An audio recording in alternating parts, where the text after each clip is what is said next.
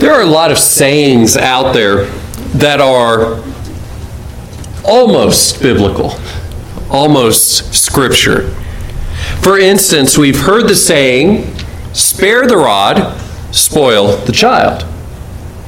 Uh, you might think that's in the Bible, but it is not. It is a general truth that unfortunately some parents have had to discover the hard way but it's not quite from Scripture. The closest we get is Proverbs 13 24, which says, He who withholds his rod hates his son, but he who loves him disciplines him diligently.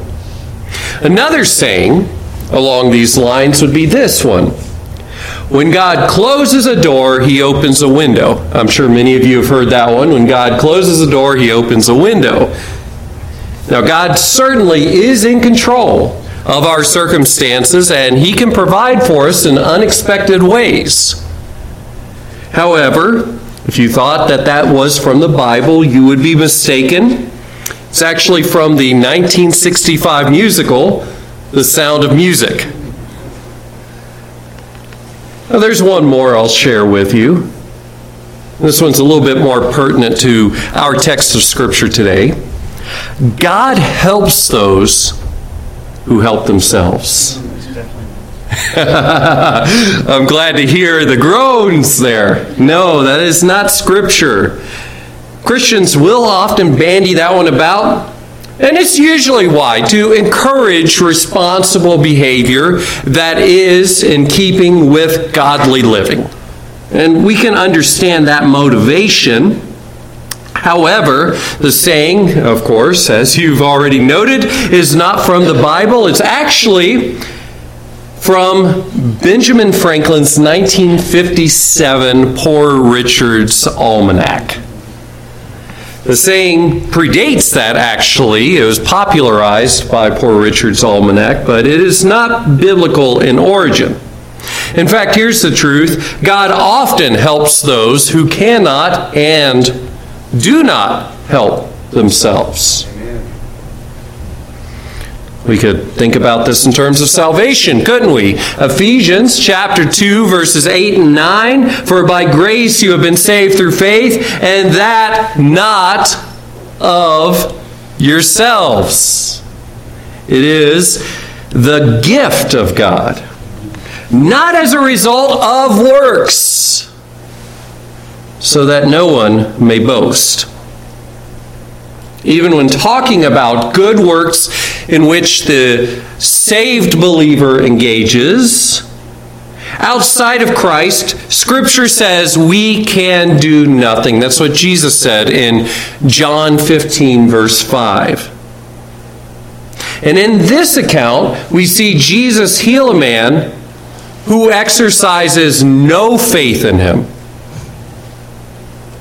a man who doesn't even appear to say thank you afterward. Now, before we get into the text, there's a little bit of introduction that we need as we are entering into John chapter 5 and entering into a new movement in the book of John. First, you might find it strange that we left chapter 4 with Jesus getting into Galilee, and it seems like he just got there, and now he's in Jerusalem once again. It's important to remember two things. First, there was more than one feast which would call faithful Jews from other places in Israel down to Jerusalem or up to Jerusalem and to the temple. Second, there are three words beginning verse 1 after these things. And those are some very vague words. We don't know how long after the things of chapter 4 that chapter 5 is discussing. It's a very indefinite time frame, meaning that Jesus could have been in Galilee for a long time and we'll see in a few minutes that that is, in fact, the case. The third thing here to note is that the Apostle John is writing this gospel to fill in the blanks that were left by the other three or the first three gospels.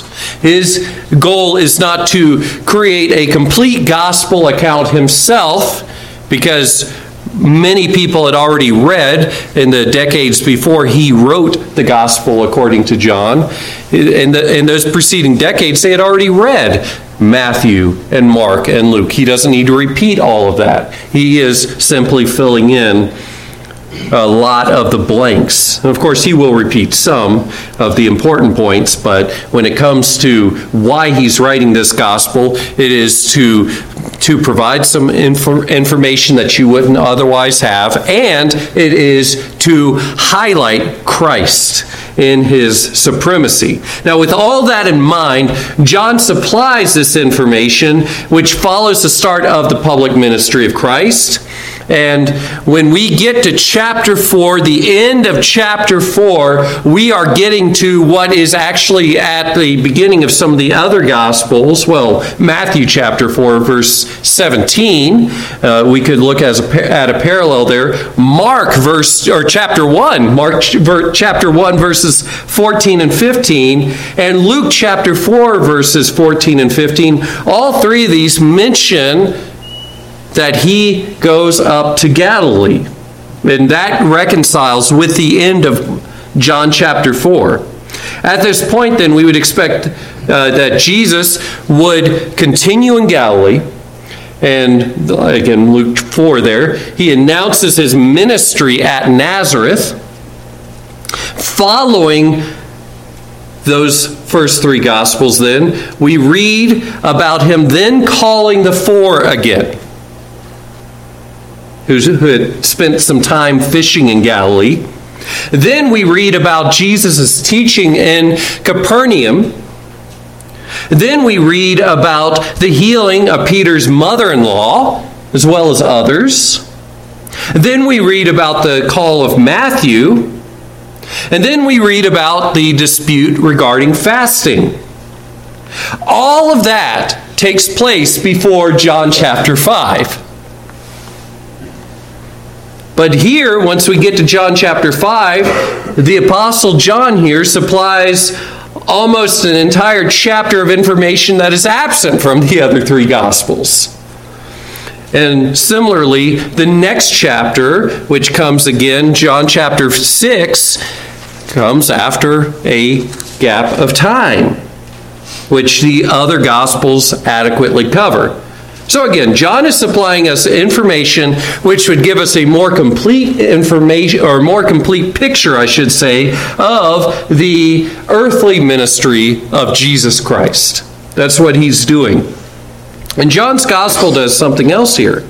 It begins as we are moving through these highlighted moments, John chapter 5, John chapter 6, all the way through chapter 12, we are seeing a growing trend of hostility and opposition to Jesus Christ. In fact, we're going to see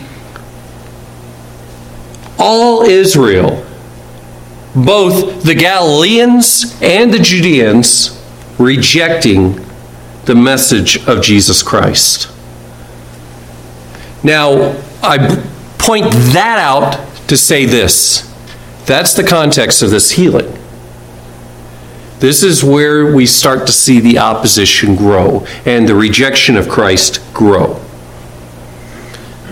You say, well, what's happening with this healing? Well, we are seeing Jesus seeking out someone who can't save himself, who is not going to save himself. And Jesus takes compassion on such a one. And I hope that you'll find encouragement in that. And as we continue to look at that, we'll also see him, well, healing someone who can't help himself. And so let's look at the fact that he is taking compassion on the sick. Verses 1 through 6. After these things, there was a feast of the Jews, and Jesus went up to Jerusalem. Now, there is in Jerusalem by the sheep gate a pool which is called in the Hebrew Bethesda, having five porticos. In these lay a multitude of those who were sick, the blind, the lame, the withered, and then the bracketed area, waiting for the moving of the waters. For an angel of the Lord went down at certain seasons into the pool and stirred up the water. Whoever then first, after the stirring up of the water, stepped in, was made well from whatever disease with which he was afflicted. A man was there who had been ill for 38 years. When Jesus saw him lying there and knew that he had already been a long time in that condition, he said to him, Do you wish to get well? As I noted before, verse 1 is somewhat vague on information. We're not entirely sure when this was because John only says that there was a feast of the Jews. There are, in fact, three feasts which would require a pilgrimage. And one of those would be the Passover. It's likely not the Passover because in John chapter 2, John names the Passover. And so there would be no reason for him to be vague at this point if this is the Passover. That only leaves us two other feasts the Feast of Pentecost, which would come after the Feast of the Passover on the calendar. And so that's possible. Or the Feast of Tabernacles, which is also possible. See, we can't say for certain, and maybe that's because John doesn't feel like that is an important point for us. He is simply explaining why Jesus is in Jerusalem. There happened to be a feast, and so that's why Jesus finds himself in Jerusalem once again. In verse 2, then, John begins to set the scene with detail there was a pool next to the sheep gate named Bethesda. Now it's interesting because the word gate doesn't appear in the original language. And so if you have a New American Standard Bible, uh, you will see the word gate in italics. Italics, uh, if you did not know this, they are not for emphasis in the text of Scripture. they are to indicate that a word has been supplied for the, for the clarity of translation. Uh, the King James does the same thing, although the King James here uses the word market instead of gate. And that's because there is a little bit of discussion as to what would what is meant here by the sheep. By the sheep. Is it the, by the sheep market? Is it by the sheep gate? Most of the translations do opt for the gate there. And I think there's some historical reasoning behind that. One study notes that this was a gate in the wall of Jerusalem near the temple through which sheep were brought for sacrifice. And uh, this is a this is a gate that is mentioned in a few passages, like where they are rebuilding the wall in Nehemiah chapter three. We read about the sheep gate specifically being built there, and that's where they would bring in the sheep for sacrifice. John uh, must have known the entrance well, and he must have assumed that others would as well. And we'll see why that is in just a second. Edersheim notes something here. He says, The narrative transports us at once to what, at that time, seems to have been a well known locality in Jerusalem.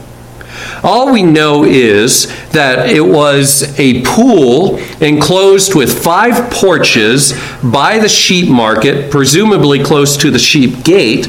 This, as seems most likely, open from the very busy northern suburb of markets, bazaars, and workshops eastward upon the road which led over the, to the Mount of Olives and Bethany to Jericho. And so this is the scene that is being set here for us. And it's interesting because we can verify all of this. You know, it's it's interesting as we are reading the Bible, we can find these places. These places actually existed in time and uh, we can actually uh, verify them historically. First of all, there was a copper scroll that was discovered at Qumran. And this particular scroll dates to about the year 35, which would put it right after the death of Christ. And it mentions a place called Beth Eshtatain, helping us to see that perhaps Beth Esda uh, is actually a possible name here, uh, as some of the manuscripts, Greek manuscripts, read. Second, this pool was still visible in the fourth century. Now, this, is, this would be after the Romans come in and sack Jerusalem. Remember, they tore down the temple, didn't leave a stone upon another. However, some places of Jerusalem survived, and I believe it was a crusader who, who happened to be in Jerusalem who noted that even later on. Uh, again, it, it, it, it was somewhat uh, buried to, through time, but in the 1890s, archaeologists again unearthed it, and they saw, yeah, there are five porticos there, there are five, uh, five porches there, and so that means, again, despite the Roman sacking Jerusalem, John could say, even at the point that he's writing this, after the sacking of Jerusalem, that there is this there, and that, and so he uses the present tense there. It's not just him mem- uh, remembering it so vividly. He says, This is there. And of course, it still was there when John wrote, even though he's writing after the fall of Jerusalem. And this name that he highlights, it, it could mean um, variously the house of mercy or the house of outpouring. Now, why, what does that mean? The house of, house of mercy makes sense, I guess, if there are sick people there. What does outpouring mean? Well, the pool there was actually supplied by sulfury spring water that would flow in through an intermittent spring Surrounding the pool were those five covered porches or porticos, which contained all manner of sick people, which were, these people were blind, lame, and withered, as we read here. And they all believed, as many, as many people still believe today, that, that the spring water can have medicinal properties on the body, and so that's why they are there. Now, they may have believed something else. And this is where we get into some, some sticky uh, subjects here uh, with Bible translation and Bible transmission. You'll notice uh, if you have a New American Standard that this is in brackets. Some of your other Bibles may have this in brackets. Uh, you may also have asterisks uh, beside this te- text. Uh, some of you may have footnotes that explain something here. Some of you may just have the verse end with the mention of the sick who are by the pool, and then the next verse is verse 5. And if you're looking, uh, we would say John chapter 5, verse 4, and you'd say there is no John chapter 5, verse 4 in my Bible. Some of your Bibles are like that. Still others, particularly those with King James translations, may see nothing at all amiss in this text, and you're saying, What is this text that's being highlighted here? Because I don't see that in my Bible. Well, as you know, the Bible did not come to us in English, it didn't um, fall down uh, from the sky um, as the King James translation or any other translation.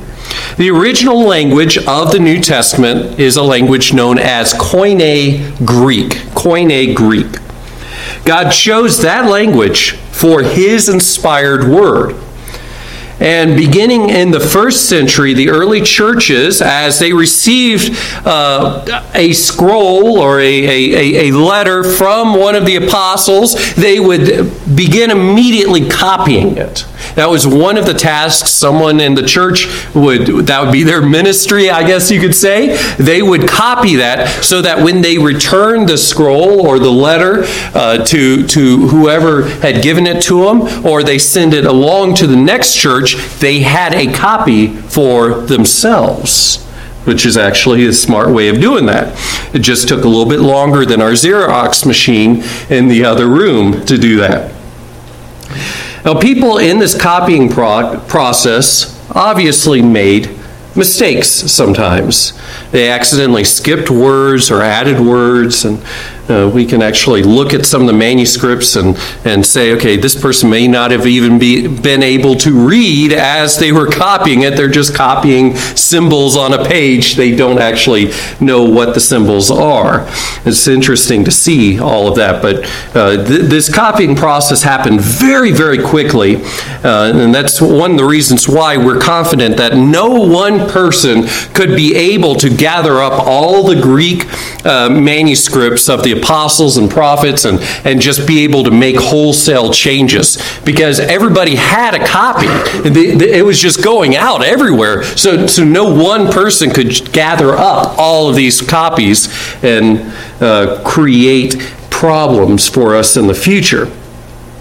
Now that we are roughly 2,000 years later, we can look at the many thousands of copies which survive. And by the way, that is more than of any book in antiquity. More copies of the New Testament exist. Um, from over all the years than any other book uh, of antiquity, which uh, I think is part of God's preservation process.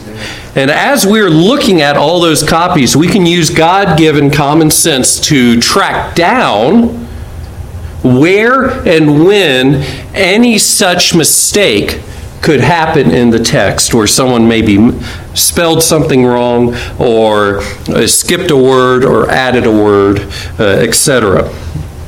In the case of the ending of verse 3, where we have the brackets beginning, waiting for the movement of the waters, and the entirety of verse 4, it appears that an early scribe added a marginal note. You know what a marginal note is? And in my Bible, I have wide margins, right? And I can add a note in the margin of the text. Uh, this scribe appears to have done just that. He added a note to explain a belief or the superstition which arose in regards to Bethesda. And it helped to explain the meaning of verse 7, where the guy talks about the stirring of the water.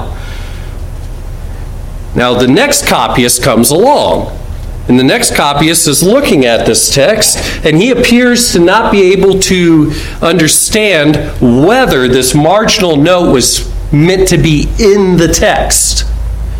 Was this something that someone added because he thought it was missing, or was it something that he had added just to simply explain, like a footnote? Well, what did he do? What would you do? Well, I want to make sure that I'm copying everything. And so he added the, the text there as though it was part of the text, just to be sure the earlier copies that we have, then they don't contain uh, verse 4 or uh, the end of verse 3. But the copies after that point in time where this guy added that note, well, those copies all included this. And those copies became part of um, what was prominent in the uh, Byzantine Empire. Uh, this is this would be part of what would become part of a small minority number of texts called the Textus Receptus, and then later on we have the wider text known as the majority text. The uh, King James uses the what we call the Textus Receptus, and the New King James the majority text, which includes the Textus Receptus. The Greek tradition that um, that's there would include this. However, many of the copies in Africa and, and, and those other places which began to disappear because of Muslim invasions, some of those copies that we have surviving today did not contain this. Older doesn't always mean better, but we can take a look at some of those older manuscripts and say, okay, we can track down using God given common sense. Okay, it does look like this got added in. And that's why this kind of debate happens. So there's a little bit of a history here on Bible transmission. The reason we're considering this is because we can have solid confidence that we have the scripture accurately transmitted to us today. I want you to be sure of that. You know, it's interesting because some skeptics liken the copying of Scripture. It's been copied, and you'll, you may even hear some people in your family repeat this. It's been copied over and over and over and over again, and you can't, you can't even tell if what's there today is anything like what was there before. I mean, haven't you ever played telephone? You know, the, the message goes around the room, and you know, sometimes it's, it doesn't even sound the same on the other end. Well, we actually played telephone once as a as a group, right? And we we saw that okay, yeah, that is actually the end result of telephone a lot of times, and it's kind of funny to hear that. But why is it funny? Because we have everyone in the room with us to ask.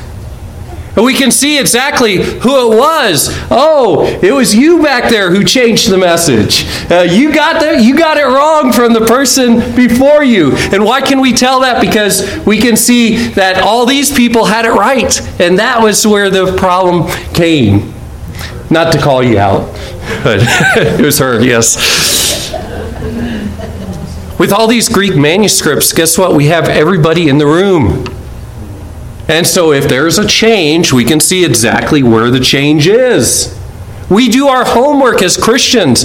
Listen, none of this is done in a closed room. There's not uh, a, a, a smoke filled uh, back room somewhere uh, with a cabal of people who are controlling what the text of Scripture says, and you never know. No, we know exactly what it is. That's why your footnotes and everything in your Bibles explain all of this. This is not like uh, the New World translation of the scriptures, quote unquote translation, that the uh, Jehovah's Witnesses have. Who translated it? Well, we don't know. Well, we do know, but you know, it's not in the translation, and we, we don't get those kinds of notes in those kinds of Bibles because there is an agenda behind that kind of thing. What do we, what do we have? We as Christians, we show our homework. and it's all out there for the whole world to see. And anyone can go and obviously, if you knew Greek, you would have to do some some study and research into this. But anybody could look into this. It's not hidden away. The Catholic Church has not changed the Bible secretly, and we just don't know about it. No, we have everything before us. And so, if it's all out in the open, I don't think any skeptic can credibly claim conspiracy or unreliability with the Bible. No, it hasn't been changed over time, and we can prove it. What do you mean you can prove it? It's been copied so many times. How could you prove it? Because we still have the other copies. we still have a lot of the older copies. Do we still have the originals? No. I think that's within God's providence because we would probably worship them. You know, like the people of Israel worshipped the uh, the staff with the bronze serpent uh, and other things. Yeah, we would sometimes make those mistakes, but we can reliably say, yes, the Bible is accurately transmitted to us. By the way, most of the supposed variations in the text, and there are a lot of variations that people could point to. Most of them, the vast majority of them, are just spelling errors, word order changes, and maybe every once in a while there's a word added. The original text said Lord Jesus, and someone came along and they're just used to writing Lord Jesus Christ, and maybe they added Lord Jesus Christ. Okay, well, we're talking about the same person. And so these are not big changes here, but with a text of scripture like this one, you're like, oh, wow, look at that. There's a huge portion there that maybe wasn't in the original text. Should this worry me? No because we can point that out, we can say, yes, we can look at these original texts and see what the original language said. We know this, it's not being hidden away for, from us. Now, with all that said, what other considerations could we have? well, if God was sending an angel here, could he do that? Yeah, yes, he could. Could God send an angel to heal? Yes, he could. And if God did that, then that's within God's prerogative, and we would just simply have to accept it. But just like the earliest manuscripts don't mention this, the earliest Bible teachers don't mention it either. You know, we, we have commentary on the whole New Testament. It's been said we can reconstruct the New Testament just from what the teachers taught on the New Testament, the early teachers. But none of the early teachers mention the ending of verse 3 on into verse 4. The first one to mention it, it seems, is Tertullian, and he comes in the late part of the second century into the third century. Uh, this text also contains vocabulary in this little portion of text. Contains vocabulary that is foreign to John, and even some vocabulary that's foreign to the entire New Testament. Moreover, it's while it's still possible that the sick believe that the stirring of the water was angelic in origin, that doesn't make it so. And more than that, uh, we don't even know that that's what they thought because they could have just thought that the bubbling of the waters were special in their own. Like, no, this is a special part, or this is a fresh part of the spring, and so maybe that's what caused this. There's something else too. Uh, uh, Brother Jorge was joking about how difficult it is to get into Shepherd's Conference sometimes into the main sanctuary, and there's a little bit of shoving sometimes that happens, and that shouldn't be. I remember there being warnings, even uh, or, or, cautions, whenever uh, I, I, was attending there that you don't run, because apparently that's what was happening. But think about being sick by the pool here. What, that's exactly what would be happening if the first person into the water is the person to get healed, well, then there would be some shoving and pushing. And as one Bible teacher says here, does God really heal someone because they can push and shove and bully his way into the pool first? And that, that's a question for us to consider. And finally, an angel healing in this context would seem to be in competition with the healing of Christ. Christ's healing is clearly greater in the text. This man obviously hadn't even been experiencing healing for 38 years, and Christ, with a word, can heal him. Or he could have just waited long. Maybe he could have gotten to that angel. Well, maybe. Um, or maybe that was just a superstitious belief on his part. Now, you may disagree with this assessment, but it seems to be the one that's the most faithful with the text. And so, continuing on now with the inspired text, we read this. A man was there who had been ill for 38 years. And so, this illness had robbed the man of his mobility meaning he couldn't walk or move well. Perhaps he was somewhat paralyzed. Presumably, he could move some because he made some effort to get to the pool, but he was never first. So, this means that he was unable to help himself to the apparent miracle in the water.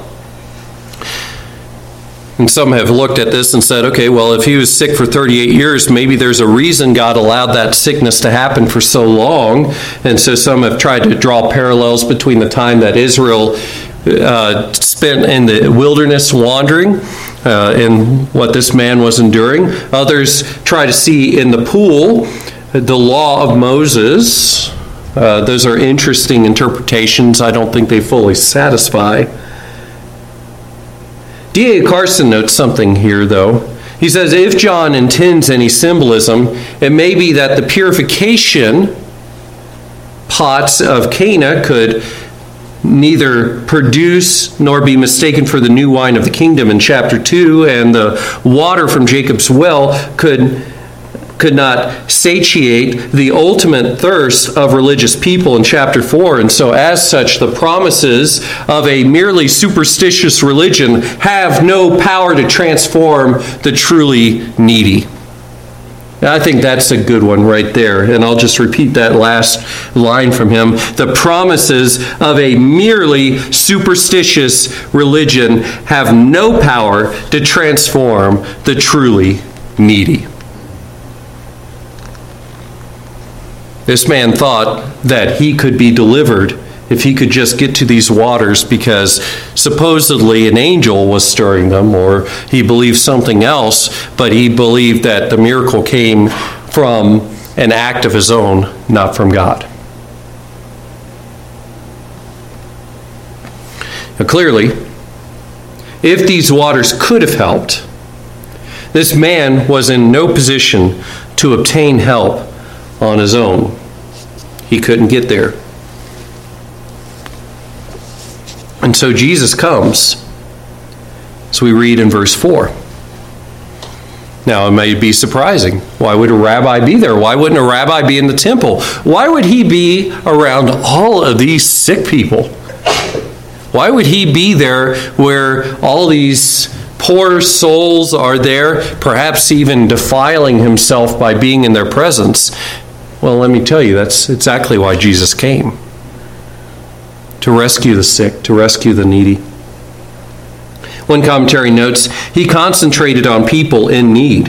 He visited the pool below the temple where the helpless dregs of society lay in a pathetic state. Most proper people, proper people, probably avoided these places where they had to pass among the sick and suffering, both because it was uncomfortable and because of the potential violation of ritual purity rules.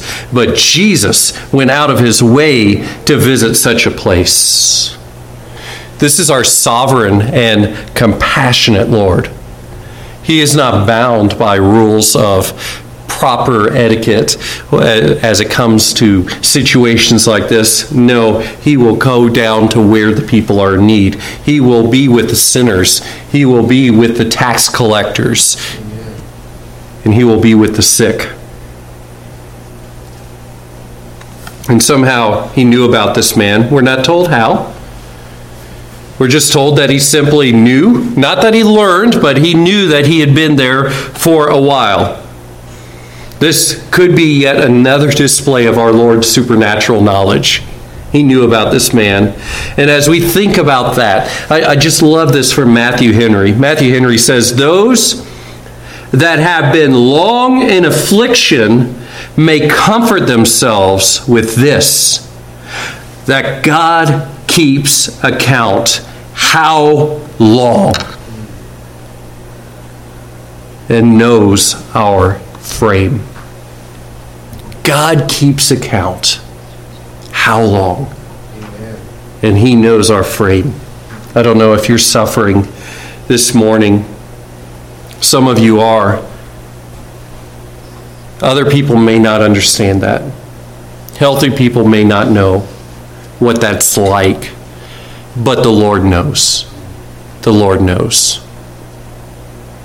And our compassionate Lord comes to this man who obviously has been suffering for a long time. And he asks a question that we recognize, we who read the New Testament, we recognize as a prelude to healing. Do you wish to get well? He asks this question. one commentary notes, and such a question would focus the man's attention on him it would stimulate his will and it would raise his hopes. See, it may be that this man's sickness was caused by sin, especially as we read a little further here today, and we, we see Jesus say, do, uh, do not sin any longer, so that nothing worse will befall you. It may be that this sickness was due in part to sin. Not all sickness is due to sin but some is. And, you know, even with uh, the effects of sin ravaging the body, some people are still very happy to remain in their sin. And so, this is a very good question. Do you wish to get well? You know, we often ask in biblical counseling questions like this after we hear what the problem is what do you want me to do about this? Or would you like to see change? These are important questions to really get the person to think okay, am I just complaining? Or is there something that I would like to see happen as a result of this time? Jesus asks, Do you wish to get well? he comes to this man who cannot help himself. And he expresses, expresses compassion upon him. But unfortunately, this is not as well received as we would have expected. And even in that, our Lord patiently remains with this man, as we see in our next point. Jesus heals he who can't heal himself. And so this sick man answers, verse 7 Sir, I have no man to put me into the pool when the water is stirred up. But while I'm coming, another steps down before me. Jesus said to him, Get up, pick up your pallet and walk. Immediately the man became well and picked up his pallet and began to walk. As we think about this, and Jesus asks, Do you wish to get well? From this man's perspective, Jesus asks a dumb question. That is a stupid question. Why would you even ask me that? Now, the verse does begin with a somewhat respect, respectful sir. This could be translated Lord, but there's sufficient reason why it's not. Just like the woman at the well, sir, you have nothing to draw with. Here, the man is saying, sir. It's, it's like a respectful, but I'm now about to talk down to you tone of voice here. He doesn't know Jesus. He doesn't know anything about Jesus. There's no indication that he'll honor the Lord. There's no indication he expects anything from Jesus. And so he continues with this, this statement I have no man to put me into the pool when the water is stirred up, but while I am coming, another steps down before me. He doesn't just simply answer with a yes or a no because he doesn't expect anything from Jesus. He instead chooses to complain about his predicament, which I'm sure, you know, I'm sure it was a frustrating predicament to be in. But he had been there for 38 years. He had the kind of faith that says, I need to be by the pool. But he lost every race for the pool in 38 years. That is a long losing streak when it comes to races, right? And I can understand a person being a little frustrated with that. Incidentally, as you think about that, who, who are the people making it to the pool? It's probably the people who are a little bit more well than the people who really needed it. And so, what do we see? We see a lack of charity even among the weakest of us. And that's proof of the universal depravity of the human heart. No one was willing to step aside and say, You've been here for a while. Why don't you take this one? No one was willing to say, Hey, let me pick you up and carry you over there. No, everyone was saying, I got to get there first. I got to get there first.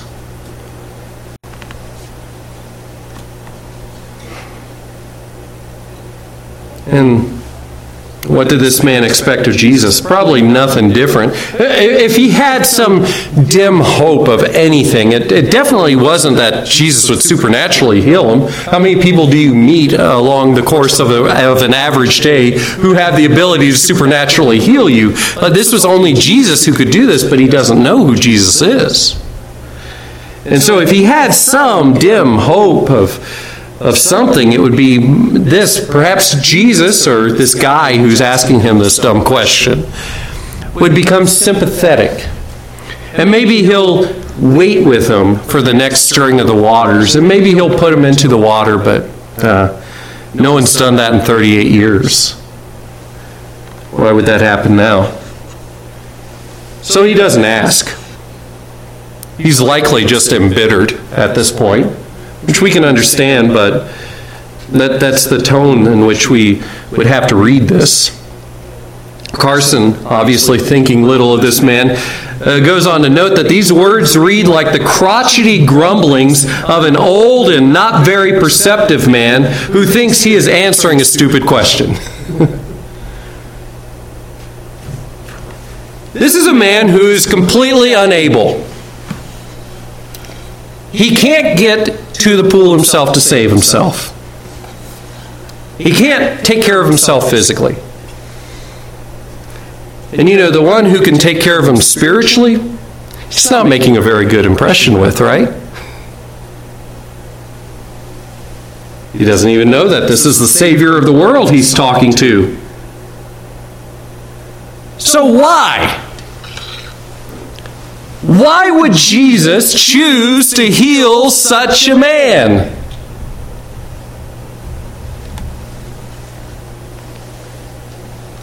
We're not told. But the truth is this God saves the unsavable all the time. God saves the unsavable all the time. And so Jesus looks down to this man. He's not put off by the attitude of this man. He says to this man, Get up, pick up your pallet, and walk. He says to this man, essentially, You're healed. You are healed. I don't know if he instantly believed that, but then he looks down and sees that his legs look different. And he can move his toes. You know, it is incredible to see just how powerful Jesus' word is. He didn't even touch the man. We saw with the healing of, of the nobleman's son and the, at the end of chapter 4, he didn't even need to be in the vicinity to heal.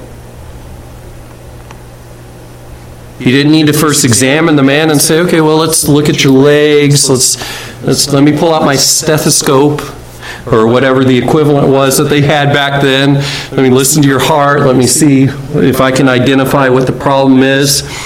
This man doesn't evidence just moderate improvement. Like, oh, yeah, okay, well, let me take this pin. I'll poke your, I'll, I'll poke the bottom of your foot. Tell me if you feel something. I, I think I felt that. I'm, I'm not sure. I think I felt that, though. Okay, okay. Well, then, you know, see me again next week. And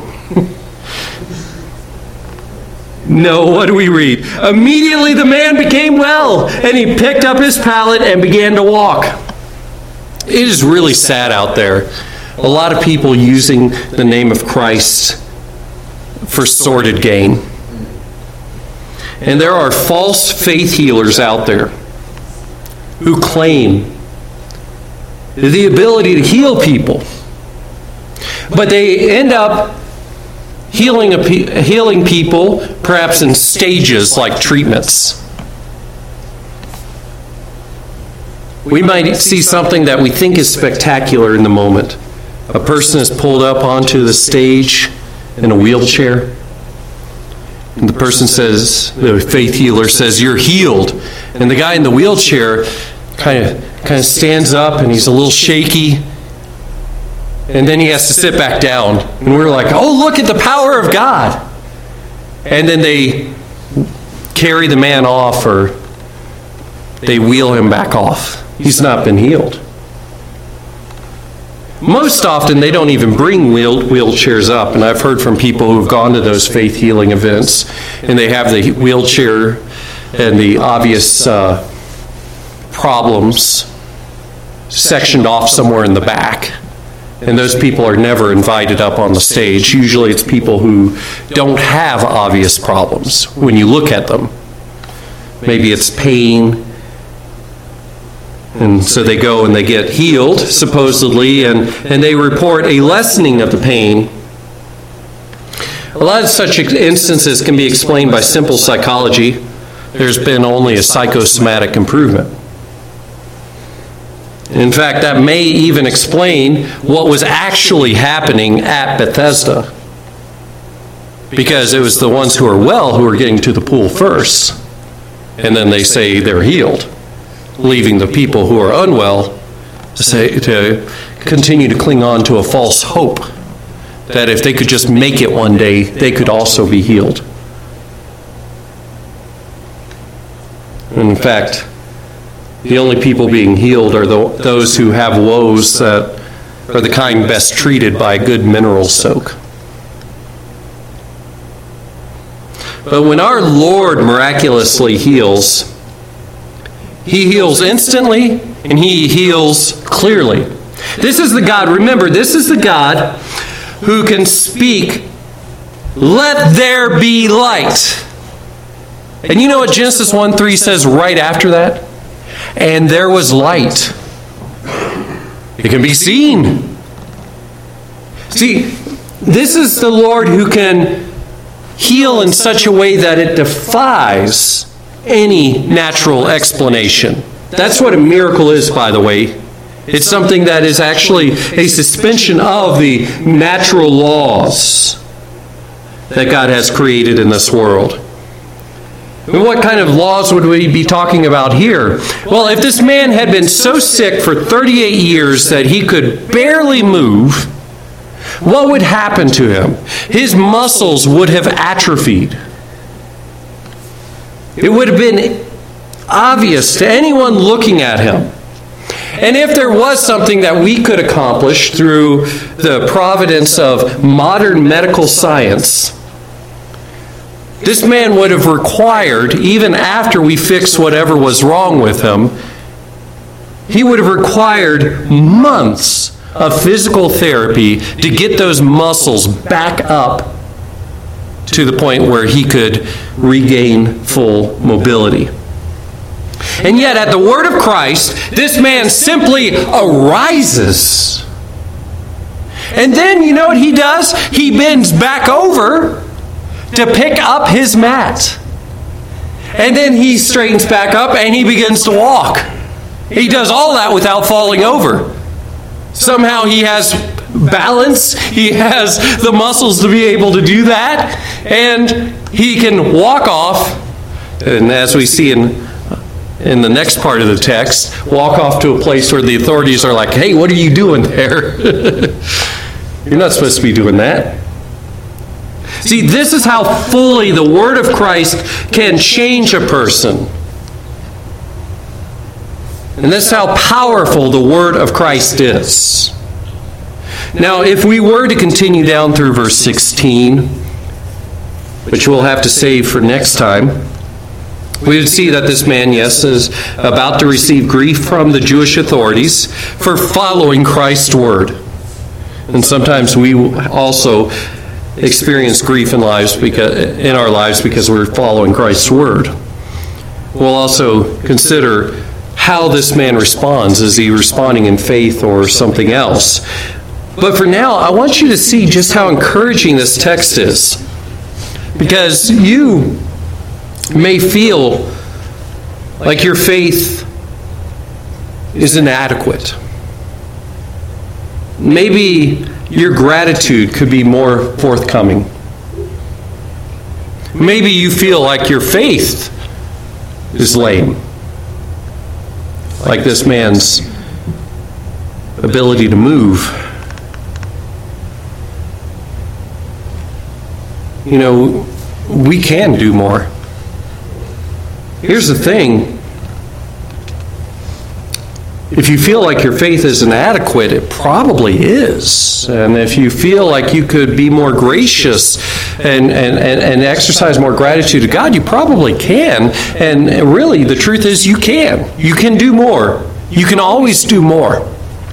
And you start to think, well, you know, maybe I have all the problems in my life because God helps those who help themselves, and I'm not doing enough to help myself. That's not it. See, the compassionate Savior comes to a man who exercises no faith in him and heals him without so much a word of gratitude in return. If the, if, if the Lord can do that with this man's body, what can he do with your soul? Yes, you may feel like you can do more and yeah, you could do more. But He doesn't save us because of how much we do. He doesn't transform us because of how impressive we are. He does what He does because of who He is. And so let's put our faith in him. Let's not put our faith in works. Let's not put our faith certainly in any object. Let's put our faith in his word. We can trust that our shortcomings are not enough to cause him to turn away from us. Because we who believe in him are his for all eternity.